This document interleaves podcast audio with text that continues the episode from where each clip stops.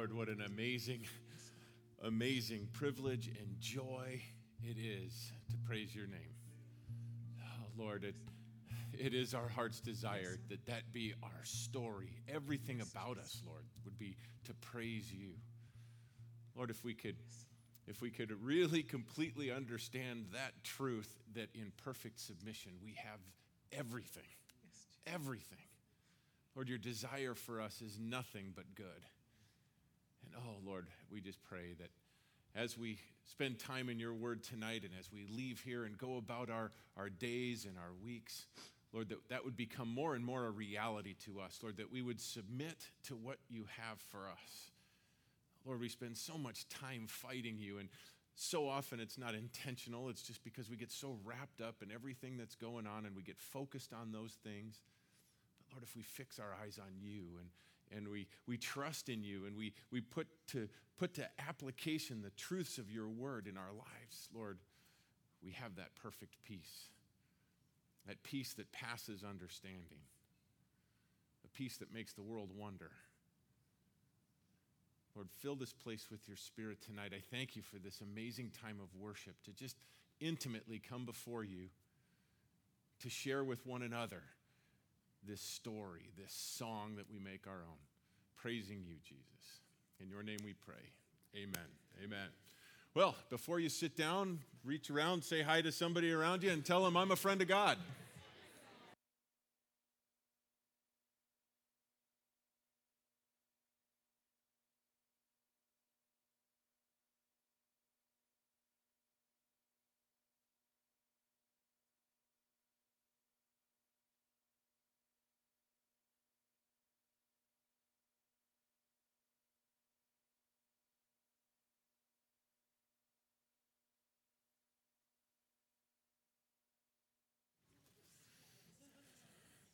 Well, good evening. Glad you could all make it out here this evening for our, our study. Uh, if, uh, if you're just joining us, this is your first time, we're going through the, uh, the Old Testament verse by verse, started in Genesis back in September, and we're just about done. We're getting pretty close. If you'd turn in your Bibles to Genesis chapter 45, we've been studying over the last few weeks the life of Joseph. What an amazing story that is. And I'm, I'm just amazed again and again as to all of the practical things that come out of this story, this story that happened thousands of years ago, and we can pull so many things out of it directly as to how it pertains to us in our lives. Well, we got a few verses into 45 a couple weeks ago. I want to back up and we'll get a running start, so we'll read, we'll start in verse 1. Joseph, as you'll remember, uh, his brothers now have come back again. Uh, and he reveals himself to them finally here in our, in our first verses here in this chapter. It says, Then Joseph could not control himself before all of those who stood by him, and he cried, Have everyone go out from me. So there was no man with him when Joseph made himself known to his brothers. He wept so loudly that the Egyptians heard it, and the household of Pharaoh heard it. Then Joseph said to his brothers, I am Joseph. Is my father still alive? And we talked about last time the, the shock that must have gone through them because he's been talking through an interpreter the whole time. Now he speaks to them in their own native language. I'm Joseph. Boom. And it says, it says, but his brothers could not answer him, for they were dismayed at his presence. Probably a huge understatement. Then Joseph said to his brothers, Please come closer to me. And they came closer, and he said, I am your brother Joseph, whom you sold into Egypt. Now do not be grieved or angry with yourselves because you sold me here, for God sent me before you to preserve life. For the famine has been in the land these two years, and there are still five years in which there will neither be plowing nor harvesting. God sent me before you to preserve for you a remnant in the earth, and to keep you alive by a great deliverance. Verse 8 Now therefore, it was not you who sent me here, but God, and he made me a father to Pharaoh and lord of all his household and ruler over all the land of Egypt. Now, this is where we stopped off last time, and I just want to touch on the point that we made as we closed last time. This kind of verse can point to, and a lot of people can stumble in something like this and say, Well, I can go ahead and do whatever, live however I want to, because God's just going to pick up the pieces anyway. You think, quote Romans 8 28, God's going to work all things together for good anyway. God's sovereignty does not reduce even one little bit our responsibility and our accountability before Him. God is an amazing God. And yes, He picks up the pieces from all of the messes that we make and He does work it together for our good and His glory. But that should never be an excuse for us to, to go off and, and uh, live however we want to live. We are called to be obedient and submitted to Him. Well, verse 9 Hurry and go up to my father and say to him, Thus says your son Joseph, God has made me Lord of all Egypt. Come down to me, do not delay. You shall live in the land of Goshen, and you shall be near me, you and your children, and your children's children, and your flocks, and your herds, and all that you have. There I will also provide for you. For there are still five years of famine to come, and you and your household and all that you have will be impoverished. Behold, your eyes see, and your eye, the, and the eyes of my brother Benjamin see, that it is my mouth which is speaking to you. And again, I can't imagine, all of a sudden they realize this and they're saying, oh, It is him. It is him. Now, verse 13, now you must tell my father of all my splendor in Egypt and all that you have seen, and you must hurry and bring my father down here. Then he fell on his brother Benjamin's neck and wept, and Benjamin wept on his neck. He kissed all his brothers and wept on them, and afterward his brothers talked with him. Can you imagine that conversation? I mean, I just, again, I'm trying to think of all of the things that went on. And knowing Joseph, though, and as, he, as knowing his heart, I, I, he probably never brought up one of the things that he felt they were responsible for or anything like that. It was all a joyous reunion. It says that he kissed them all, welcomed them all, even the ones that were so outspoken about even killing him at one point. It says he kissed them all and welcomed them. After they had this time and they talked, it says, Now when the news was heard in Pharaoh's house that Joseph's brother had come, it pleased Pharaoh and his servants. Then Pharaoh said to Joseph, Say to your brothers, Do this load your beasts and go to the land of Canaan. And take your father and your households and come to me, and I will give you the best of the land of Egypt, and you will eat the fat of the land. Now, verse 19, he steps it up a little bit. He says, Now you are ordered. It's not an option. Go do this.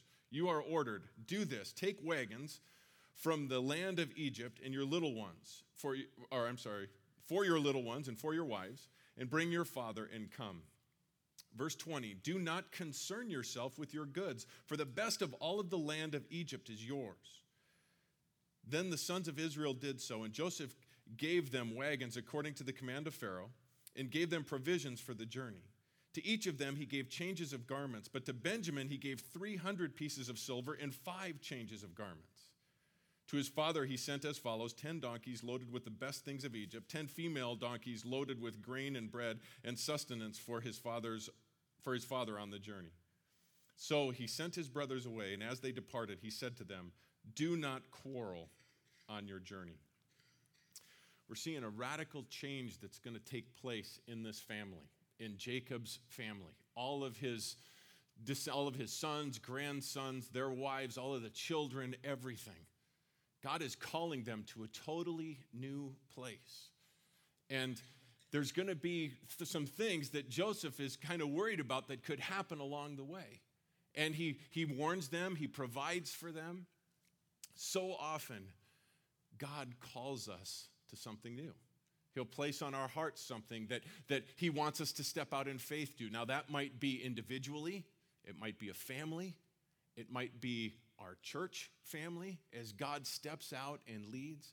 And we need to understand, and we're going to look at a few principles that we need to avoid in this, in these last few verses that we just discussed. But understand the enemy is going to do whatever he can to disrupt that whole process to get in the way of that because he knows that, again, as we talked about earlier, if we are obedient, if we are submitted to the Lord and we follow his guiding and leading, he will bless and we will be a blessing to others. So he wants to do everything he can to get to disrupt this. And the first thing that he so often does is try to get us completely comfortable where we are. Things are good here. Why fix it if it ain't broken? Things are, things are going along just smoothly, and we're really comfortable here. And we can get stuck in that, that feeling and that thought that, again, why would I change it? We've always done it this way. We've always gone this way. But look at what he says in verse 20. He says, Do not concern yourself with your goods. He doesn't say leave your bads. He says, Don't concern yourself with your goods. Even the good things that you have back in your homeland, don't concern yourself with those. And if we look back up to, again, and making this an application in our own life, God might be calling us out of our comfort zone, calling us into something that we're saying, whoa, whoa, whoa, whoa, whoa. I, am not comfortable with that. I need to, I need to bring along some of this, this stuff. This is good. This has worked in the past. It's always, it's always been my, you know, my safety blanket. I can fall back on this. And he's saying, don't even bring your goods. Trust me. He says, Don't bring your goods, for the best of the land of Egypt is yours. God is saying, What you have might be good, but I have something better. I have what's best. The best of the land, the best of my blessings is before you if you will just trust me. If you will trust me, leave that stuff behind. And if we look back up to the, the verse 10, Joseph said, You will live in the land of Goshen, and you shall be near me. You shall be near me. We can never be closer to the Lord than when we are walking in His will. Because when we walk away, it's not that He moves, it's not that He pulls Himself away from us. We do the walking away. We're the ones who are pulling away. And He says, if you'll leave that behind, trust me in this, come where I'm leading you with what I am providing for you, I will be there with you. And then He says, verse 11, there I will also provide for you. I love the saying Pastor Chuck Smith said years and years ago, and it's been repeated so many times throughout all the Calvary chapels is where God guides, God provides. Where he leads, he does the he provides the provision. He takes care of it, what we need. And we have to, again, be so careful that we don't get comfortable with things. Paul in Philippians chapter 3, verse 8, after he had spent some time talking about all of his successes, all of his goods, all of the things that he used to th- hang his hat on and rely so heavily on, he says in verse 8, More than that, I count all things to be lost in view of the surpassing value of knowing Christ Jesus, my Lord. And we could probably all tell stories and give examples of how we got to know Jesus even better when we trusted him in a difficult time, when we, when we said, I'm used to doing it this way, but God, your word is telling me something different, and we draw closer to him. He went on to say, For whom I have suffered the loss of all things. Paul says, I've lost it all. And I count them all but rubbish so that I may gain Christ.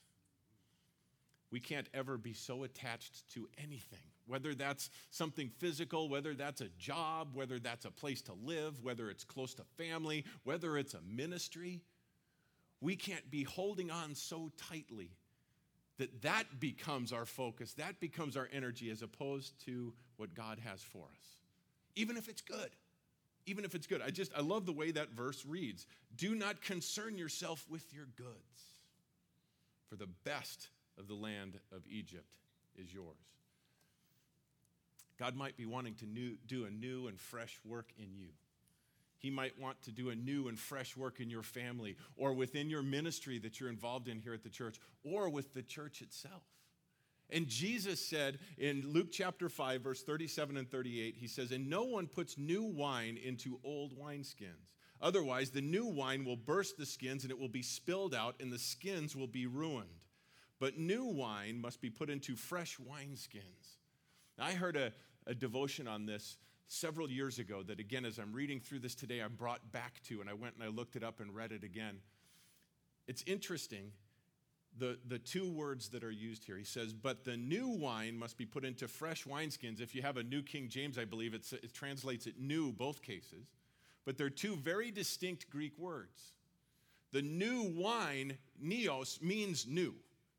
But the fresh is kainos, and that means new as respect to form, renewed. That doesn't mean that because you're used to doing something a different way, now you're, we can't pour anything, God can't pour anything new into you because you'll burst. That's not what he's saying. He's not saying that we need to push you out of the way and bring somebody else in. He's saying you need to be renewed. And it's interesting because back, back in the day, back then, wineskins were, were expensive. It wasn't like you could just go down and buy one at Walmart for a nickel, they were expensive. So, what did they do with old wineskins when they wanted to put new wine in them? They would soak them in water until they became elastic again. And isn't that a great parallel when we think that God's word is referred to as water often? And if God is calling us to a new work, a fresh work in us, even though it's completely uncomfortable, the reason it's probably uncomfortable is because we're dry, crusty wineskins. And we need to be soaked in the word and in the spirit and then become elastic again. Confession time, the prayer service that we've been having. God laid it on my heart a year ago that we needed to become a church of prayer, focusing on prayer. And if you've been with the church for that length of time, you noticed we, we started out about a year ago. We did a 24 hour day of prayer and fasting. We then shortened it up to different times, doing it throughout. And then a few months ago, we started Sunday nights. And it's just a time, it's an hour and a half set aside the first Sunday night of the month to seek the Lord, to, to have the Holy Spirit move. And our, we have no agenda other than we want to hear from God. We want to meet him face to face. Confession. That is completely uncomfortable for me. I grew up in the Lutheran church. That's, I guess you might say, Catholic light. And you didn't raise your hand in church at all. I mean, ever. You know, we'd sing a beautiful song like we just sang, and I love that. We're worshiping, we're standing, we're raising our hands, we're praising God. You didn't, you didn't do that in the Lutheran church. Are you kidding? In a prayer service would be to recite prayers that we all knew and to ask the Holy Spirit to move. I, I didn't grow up with that, I didn't know anything about that. So when God was calling me to this a year ago, and I went to some others and I was talking to them about it, I have to admit I was, I was apprehensive. Things are going along pretty good. Why, why, would we, why would we step out into this new area it, you know, it, could, it could really backfire? It could be, you know, and, and uh, Lord, I, I'm not comfortable with this. Let's stay where we're comfortable. But God pushed me out of that. And I had to spend some time in the Word and talking with some others and say, pray with me on this and let's seek the Lord together. And He has blessed that. He has blessed that. So, bottom line, we need to ask ourselves the question if God is trying to do a new work in you, are you willing to get soaked? Are you willing to be stretched? Because that's what it takes. But it's glorious when we allow Him to do that work. And we're going to see how blessed they are when they are obedient to this. But I mentioned there's several things that we learn in just these last few verses that the enemy will try to do. First of all, he wants to make us comfortable. But if we look at verse 22, it tells us that, that Joseph, to each of them, he gave a change of garments, but to Benjamin, he gave 300 pieces of silver and five changes of garments. And while we have to be so proud of our, our Joseph's brothers here that they didn't get this way, one of the other things that the enemy wants to do is not, if, we, if he can't just make us comfortable, he's going to make us want to compare, to commiserate, to complain.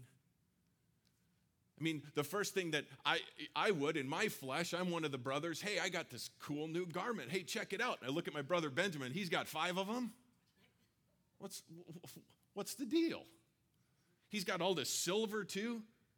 And we can, we, can get, we can get caught up in that. And the enemy loves that. He loves to tap us on the shoulder and say, hey, look at that. Look at that over there. How come God's not treating you that way? How come, how come that person's being raised up and, and you're not? You know you have a heart for that ministry. And we can get all wrapped up in that. Understand that all 11 of these brothers, save Benjamin, he wasn't involved in the first thing, but all of them deserved death. Benjamin did too because the, the, the, the, it was all laid out before him. The evidence was there. They should have probably been executed for stealing. Even though that wasn't their intent, they didn't do that. All of the evidence was there, but they all were given a pardon. They were all given grace. And the same is true for every one of us. We have all been given a pardon. We have all been given grace. And that and that alone should be enough. It's ridiculous to complain about grace. But so often we can catch ourselves doing that, right? Or am I alone? Matthew chapter 20, you don't necessarily need to turn there. If you're quick, you can. Jesus tells the parable of a landowner who one morning decided to go out and hire some workers to come and he offers to pay them a denarius, a day's wage, to come out early in the morning, first thing. And they agree and they go to work. And a few hours later, he goes and he gets some more to come and work. And he agrees to pay them a denarius too.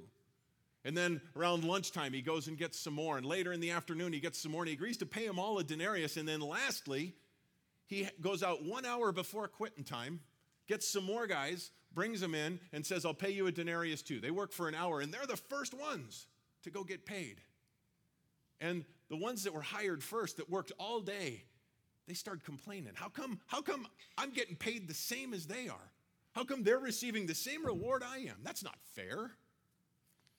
Well, Jesus says in verse 11, when they received it, they grumbled to the landowner, saying, these last men have only worked one hour, and you have made them equal to us, who have borne the burden and the scorching heat of the day. But he answered and said to one of them, Friend, I am doing you no wrong. Did you not agree to work for me for a denarius? Take what is yours and go. But I wish to give to the last man the same as you. Is it, is it not lawful for me to do what I wish with what is my own? Or is your eye envious? Because I am generous. So the last shall be the first, and the first shall be the last. Basically, Jesus is telling us if we have that feeling, if we get upset and start looking at others and saying, How come they're being blessed? How come they're getting that? What about me? Jesus is saying we are envious. And we, we talked about that on Sunday, what that can lead to bitterness. We are to pursue peace. So the enemy would love to get us going on all in, in those directions to keep us again from this work that God is trying to do.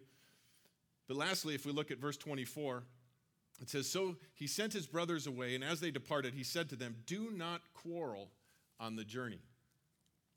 Lastly, he would love to condemn us. He would love to get us, get us thinking get us thinking and processing through and remembering things. It's interesting because that word that's translated quarrel makes it sound like he's saying, don't fight amongst yourselves on the way back. But the word literally means to tremble, to be agitated, or to be perturbed.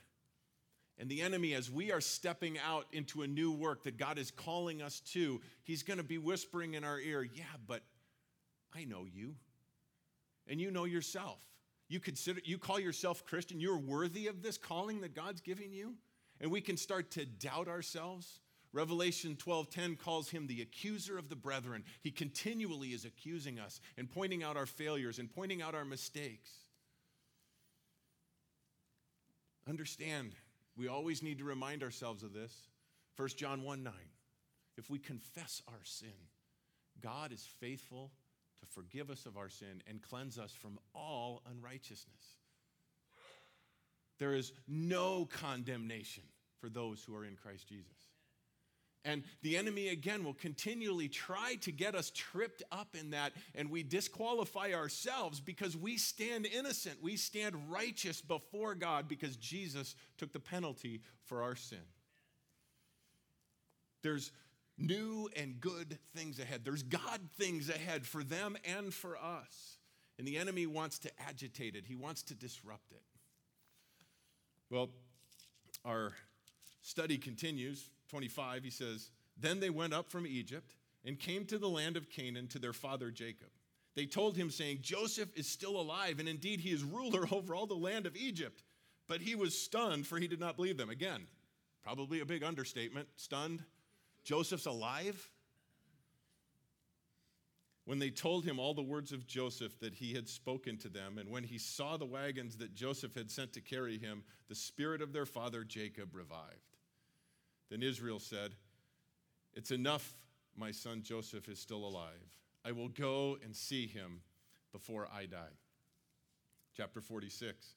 So Israel, Jacob, set out with all that he had and came to Beersheba and offered sacrifices to the God of his father Isaac. God spoke to Israel in visions of the night and said, Jacob, Jacob. And he said, Here I am. He said, I am God, the God of your father. Do not be afraid to go down to Egypt, for I will make you a great nation there. I will go down with you to Egypt, and I will also surely bring you up again, and Joseph will close your eyes. Notice a, a couple of words here. Verse 2 when God called to Jacob, he said, Here I am. And God said, Go there. I'm here, but go there. Jacob had to go there. He had to trust God again. He had to place his complete confidence. Everything, yeah, there was a famine in the land, but new food had just come. We might be able to last this thing out. Everything's good right here. But he didn't. He went ahead and he went and he sought the Lord. And we see this here. I will make you a great nation there. We need to trust God, even when it doesn't make a whole lot of sense sometimes. Even when it seems to, again, go against our, our way of thinking. And it's interesting because we're talking about going to Egypt. God said, I will bless you there. What happened when Abraham went there? Did God bless it? It turned out to be a disaster. Egypt in the, in the Bible is a picture of the world, oftentimes referred to as that. So, what's the difference here? What's, what's the difference? What was the problem Egypt? No, because he's saying, I'll bless you there. I think we can find the answer in Isaiah chapter 30, first couple of verses. It says, Woe to the rebellious children, declares the Lord, who execute a plan, but not mine, and make an alliance, but not of my spirit, in order to add sin to sin, who proceed down to Egypt without consulting me. The problem wasn't going to Egypt. The problem was, as we talked about way back with Abraham, he didn't consult God first. He was going based on what he understood. He was going based on his knowledge, and, and he was leaning on his own understanding instead of trusting in the Lord and having him make his path straight. And God is telling Jacob here, I will make your path straight to Egypt, and I will bless you there. Again, we continually need to be in his word and in prayer. Now, one thing that's a careful note with this is God will never contradict his word. If you're feeling that God is telling you to go out and be worldly because you're feeling a direct call from God to go do that, it goes that's contrary to God's word. He doesn't change. But he does have an amazing way to get us again to step out of our comfort zone into thing, areas and things that we never thought we would do. And he says, "I'll bless you there. I will take care of you there. Well, it continues. Verse 5 Then Jacob arose from Beersheba, and the sons of Israel carried their father Jacob and their little ones and their wives in the wagons which Pharaoh had sent them to carry him. They took their livestock and their property, which they had acquired in the land of Canaan, and came to Egypt. Jacob and all his descendants with him, his sons and his grandsons with him, his daughters and his granddaughters, and all his descendants he brought with him to Egypt.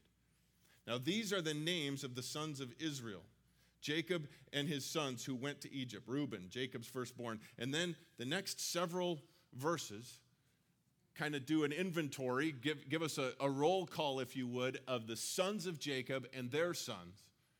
And I'd go through and butcher all these names for you, but you can, I'll let you read through those on your own.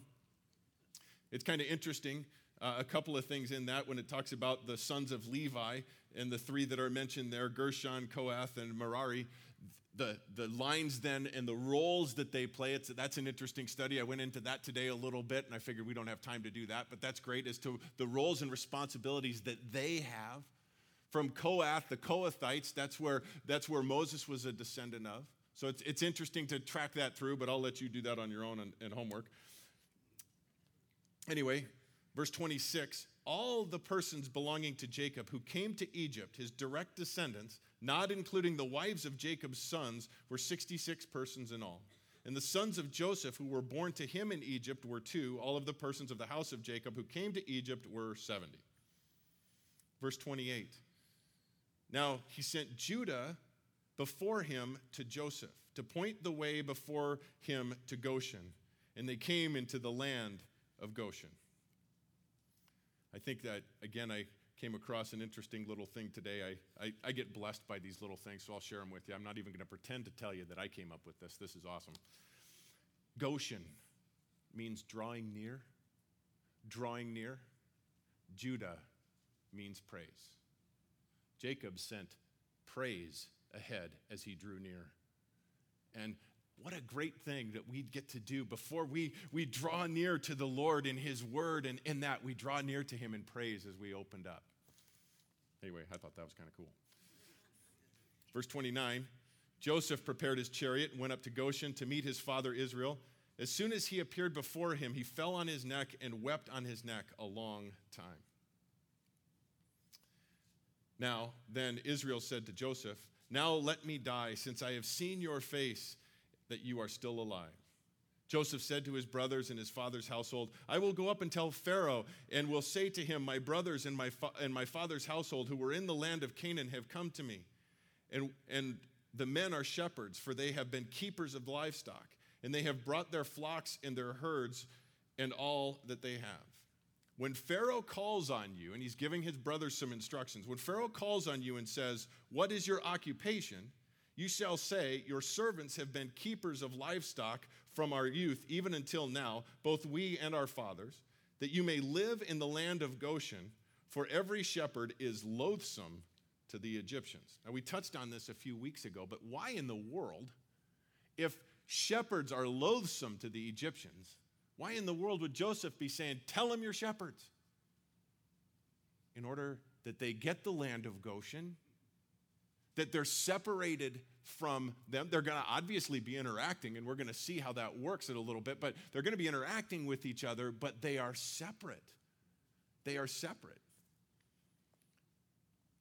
What he's saying is don't hide who you are.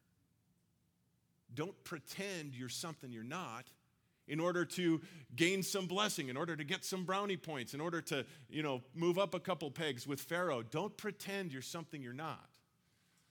We need to let the world know who we are.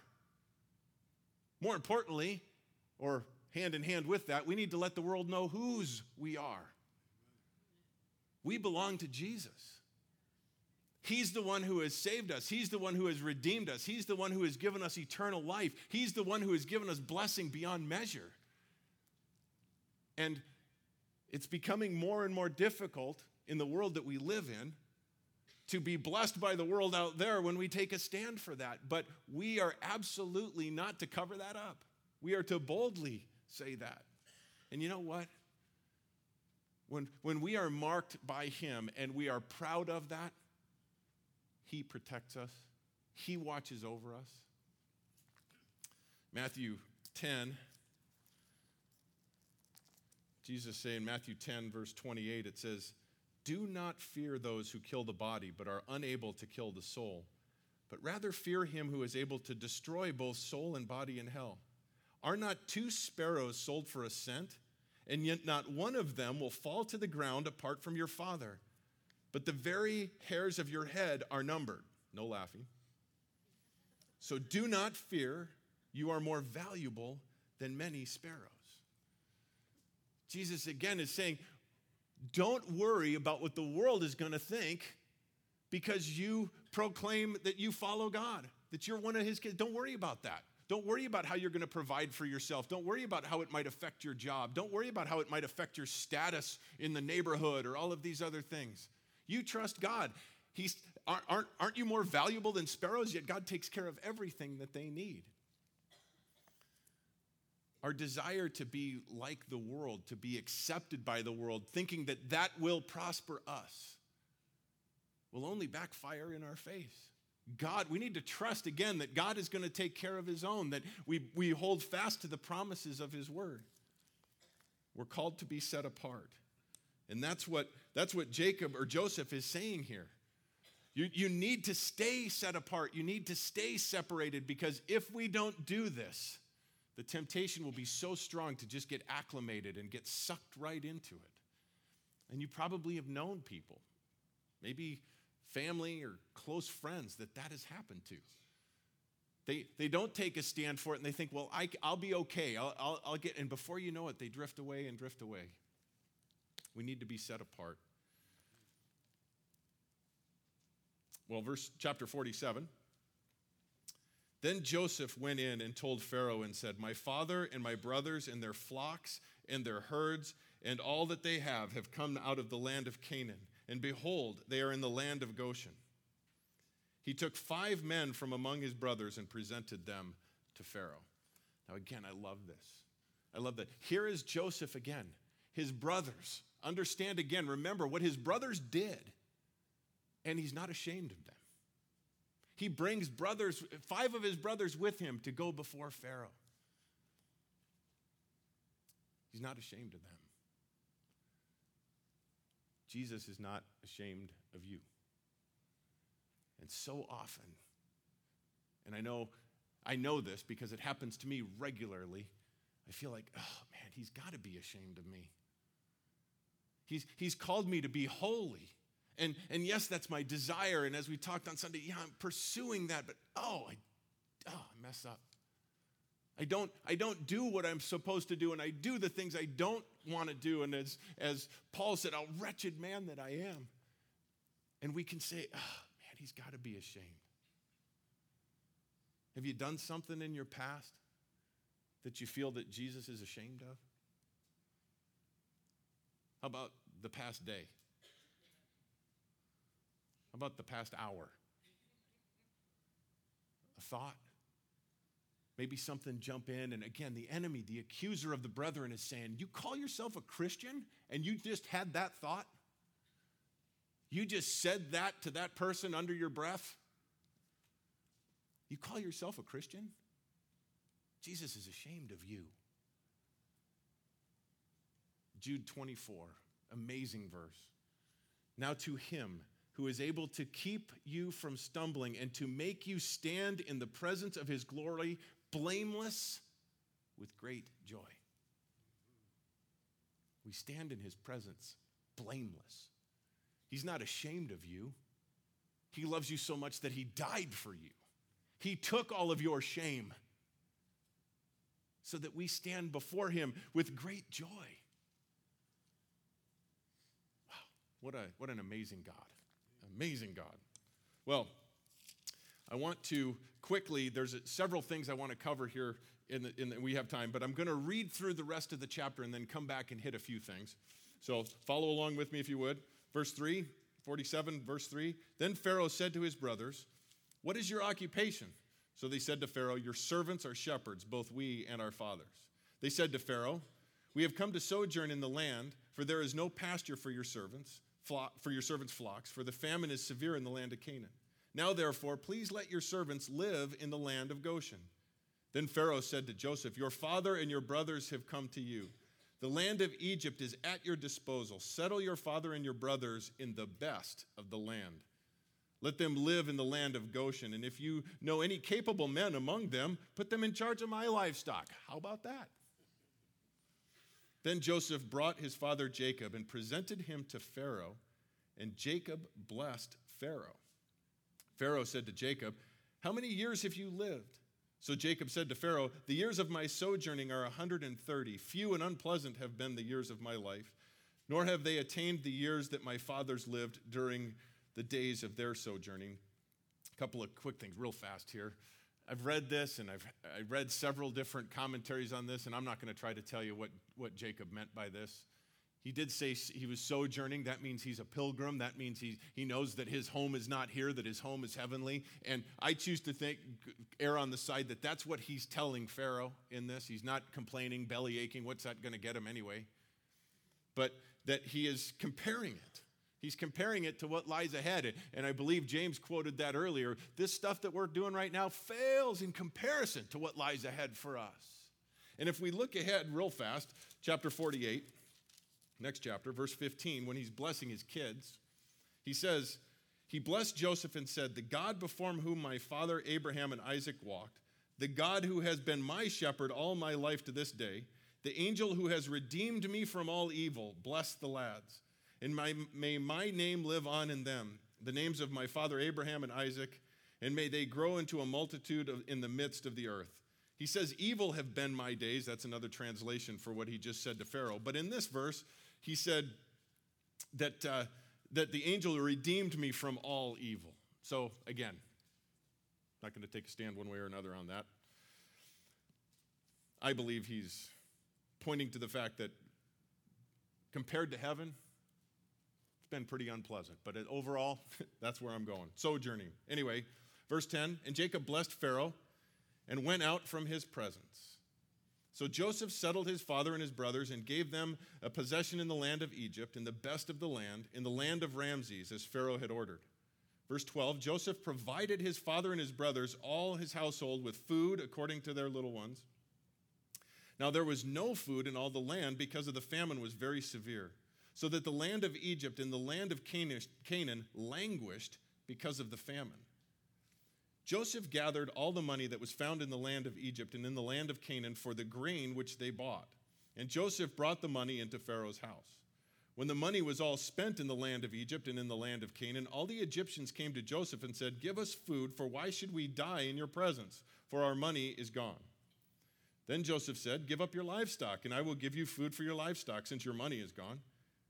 So they brought their livestock to Joseph, and Joseph gave them food in exchange for their horses and for their flocks and the herds and the donkeys, and he fed them with food in exchange for all their livestock that year.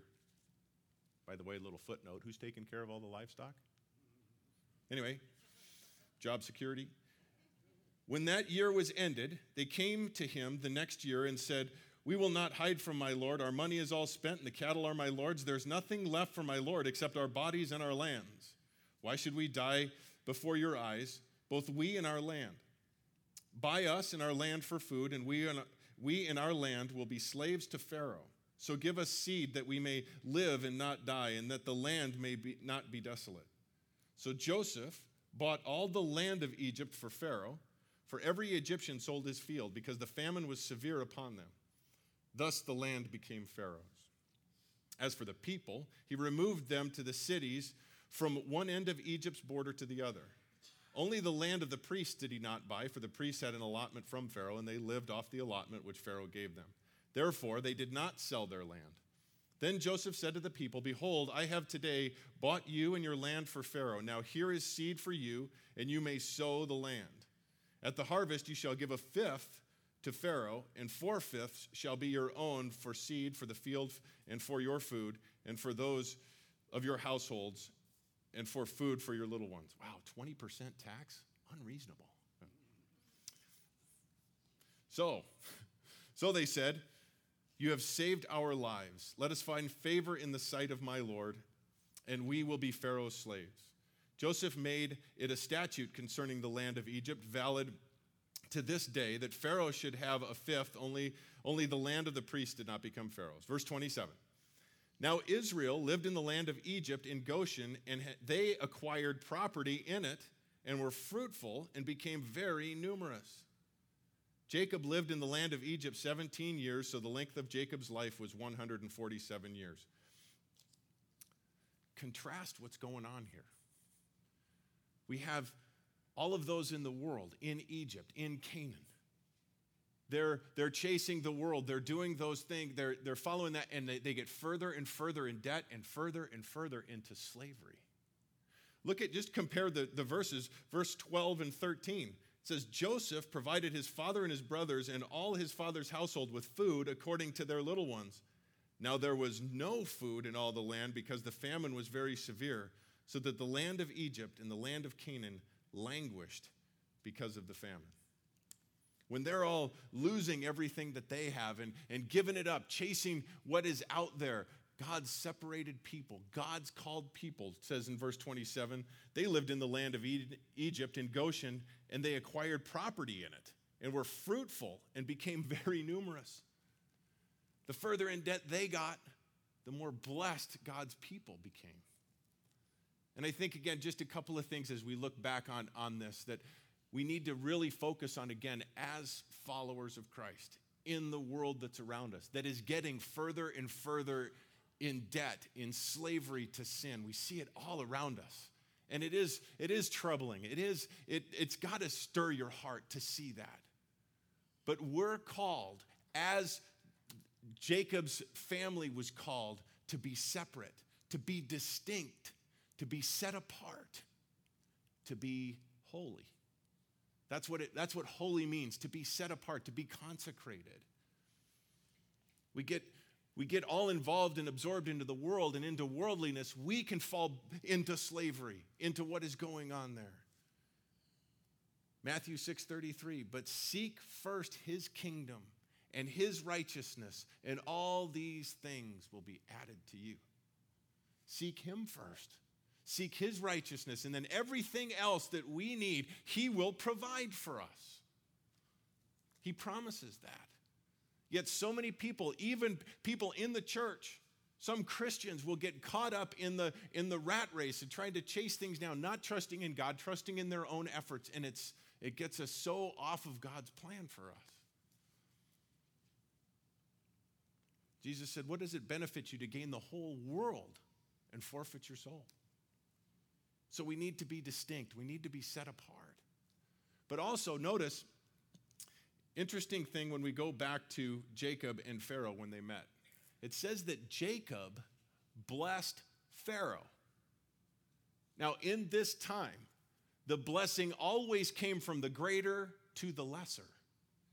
Always. Here we have Pharaoh, who's getting richer by the day as people are given more and more money for food and he's acquiring land and he's acquiring everything. The, the richest man on the planet. And here's Jacob, who just showed up with a wagon full of stuff. And that's it.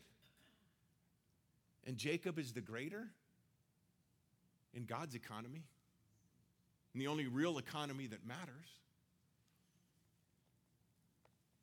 Guys, we need to bless others, regardless of who they are, regardless of what they might have materially. They might look like a huge success in the world. They might have the biggest house, have all the money, have all the toys, look like life is just cruising along just great, but without Jesus, they don't have anything. We need to, we need to bless the world with the good news. And again, not worried about what the world might think. We need to be obedient. Story is told of a evangelist, Peter Cartwright, many years ago. And he was about ready to get up and, and preach a sermon. And he was told just before he got up to speak that President Andrew Jackson was in the building. And so they said, Be careful what you say, because the president's here. And so Peter Cartwright got up, and just as he was about to begin his message, he, was, he said, I've been told that President Andrew Jackson is amongst us tonight. And if President Andrew Jackson does not repent and receive Jesus Christ as his Lord and Savior, he will spend eternity in hell. And he opened up his Bible and he began preaching. Andrew Jackson came up to him afterwards and said, If I had an army full of men like you, I could conquer the world. Not afraid. Now, I might, I might say that you might want to go a little softer touch than, than Mr. Cartwright used as you're talking to your neighbors. But we have something they don't. We have a blessing to give to them that they desperately need. And really, it, it just comes right down to priorities and where our focus is. Again, as we've been talking about on the weekends, fixing our eyes on Jesus, the author and perfecter of our faith, running the race with endurance that's set out before us. We do that, we will be blessed. We get off course, that's when things start getting, getting squirrely. We start getting dislocated joints. Setting priorities. And we see, even after all of the blessing that came to Jacob through all of this, imagine the years, and it talks about the prosperity and how they grew and they multiplied. Listen to Jacob. He has his priorities straight at the end of his life. Verse 28 Jacob lived in the land of Egypt 17 years, so the length of Jacob's life was 147 years. When the time for Israel to die drew near, he called his son Joseph and said to him, Please, if I have found favor in your sight, place your hand under my thigh and deal with me in kindness and faithfulness. Please do not bury me in Egypt. But when I lie down with my fathers, you shall carry me out of Egypt and bury me in their burial place. And he said, I will do as you have said. He said, Swear to me. So he swore to him. Then Israel bowed in worship at the head of his bed.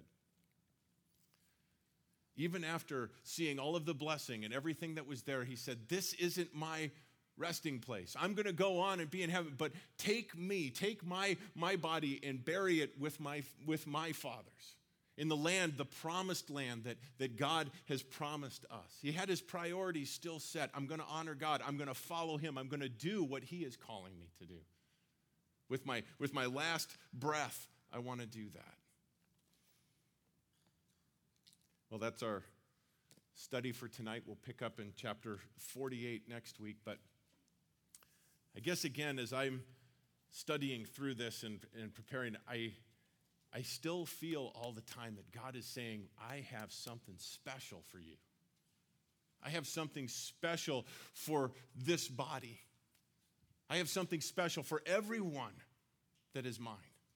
And if we are open to hear from Him and we are willing to follow Him wherever that may lead, He will provide for us there, He will bless us along the way, and ultimately we will stand before Him and hear, Well done, good and faithful servant. Father, we are amazed and blessed by you. Lord, again, this, this amazing story of this family that just seemed so torn apart by, by, by the world and chasing after own selfish uh, desires. Yet, Lord, you did a miraculous work in this family through one man, Joseph. And Lord, it is our desire to hear from you, it's our desire to be used by you. So, Lord, our prayer tonight is that we would never get comfortable where we are. No matter where we are in our lives, Lord, that we would never get comfortable there because until we stand before you, you have work for us to do.